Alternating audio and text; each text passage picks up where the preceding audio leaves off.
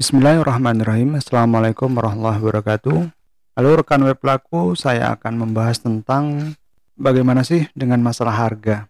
Ketika kita akan berbicara tentang harga, ternyata masih banyak yang salah paham dalam artian tidak menempatkan harga pada mestinya. Terkadang ada harga yang dijual de, di markup dengan harga tinggi seperti pada kasus-kasus sebelumnya. E, banyak orang salah sangka biasanya harga mahal, produknya bagus. Atau juga uh, harga yang murah berarti produk yang jelek. Belum tentu juga. Anda harus pandai dalam menempatkan harga yang pas. Nah, pada siaran kali ini saya akan mencoba untuk berbicara tentang Anda perlu hati-hati jangan sampai keliru memahami hal ini tentang masalah harga. Kenapa? Karena semakin mahal seperti yang sudah saya sebutkan pada penjelasan sebelumnya, eh, semakin mahal harganya, orang berpikir atau pelanggan berpikir biasanya kualitasnya produknya bagus. Pernah kan Anda eh, mendengar istilah seperti itu? Tentu sangat banyak sekali kan.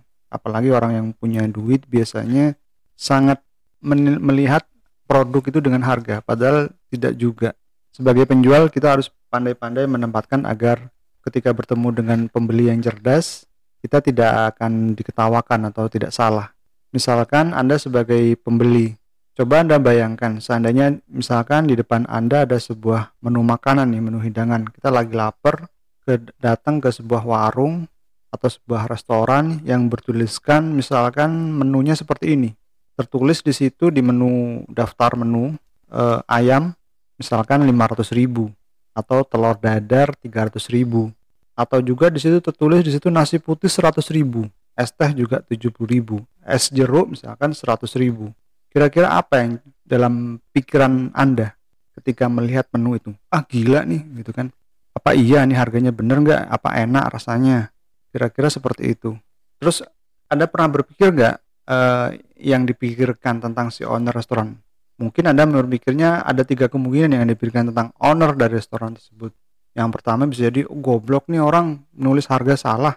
Atau misalkan uh, gila harganya mahal banget atau setengah waras kali ini nulis harganya segini?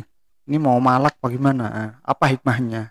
Hikmahnya adalah tidak semua produk bisa diperlakukan sesuai dengan hukum di atas. Seperti yang sudah saya sebutkan pada di awal harga mahal ber berarti produknya bagus. Belum tentu juga karena tidak semua produk bisa ditempatkan dengan posisi harga yang seperti itu. Gitu ya paham ya?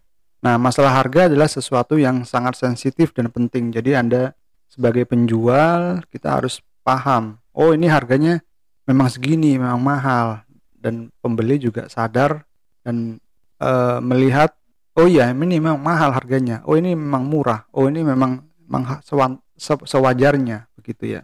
Jika Anda salah paham dalam salah salah dalam menetapkan harga untuk produk Anda, ada tiga kemungkinan yang akan terjadi. Apa contohnya? Anda tidak paham. Yang pertama ini ya, perlu Anda catat poin ini.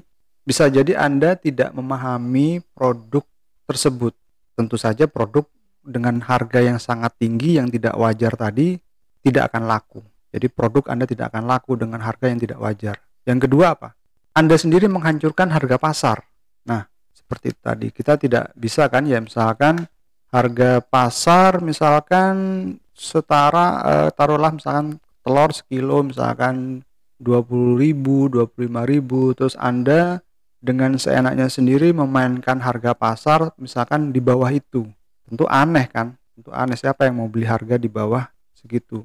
E, kalaupun benar harga itu akan berdampak buruk dan merusak pasar kan kasihan pedagang-pedagang lain dengan harga yang tinggi. Atau misalkan Anda menjualnya terlampau tinggi, terlampau mahal gitu kan. Bisa bisa bisa Anda akan dikatakan gila sama penjual-penjual lain atau konsumen ah mana ada telur harganya 300 ribu sekilo gitu kan ya atau yang ketiga profit yang anda dapatkan sangat kecil jika tidak sesuai dengan harga yang sudah ditentukan tadi jadi anda e, menentuk e, apa namanya dalam memasok mematok harga itu sewajarnya aja misalkan dari harga kulakan 100 ribu anda naikkan jadi 10% atau maksimal 30%.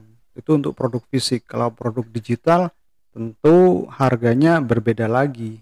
Bisa harga apa? Harga ongkos produksinya lebih rendah dan harga jualnya juga bisa lebih tinggi. Ini untuk khusus untuk produk digital memang kita tidak bahas kali ini. Semoga bermanfaat podcast kali ini. Sampai jumpa pada edukasi berikutnya.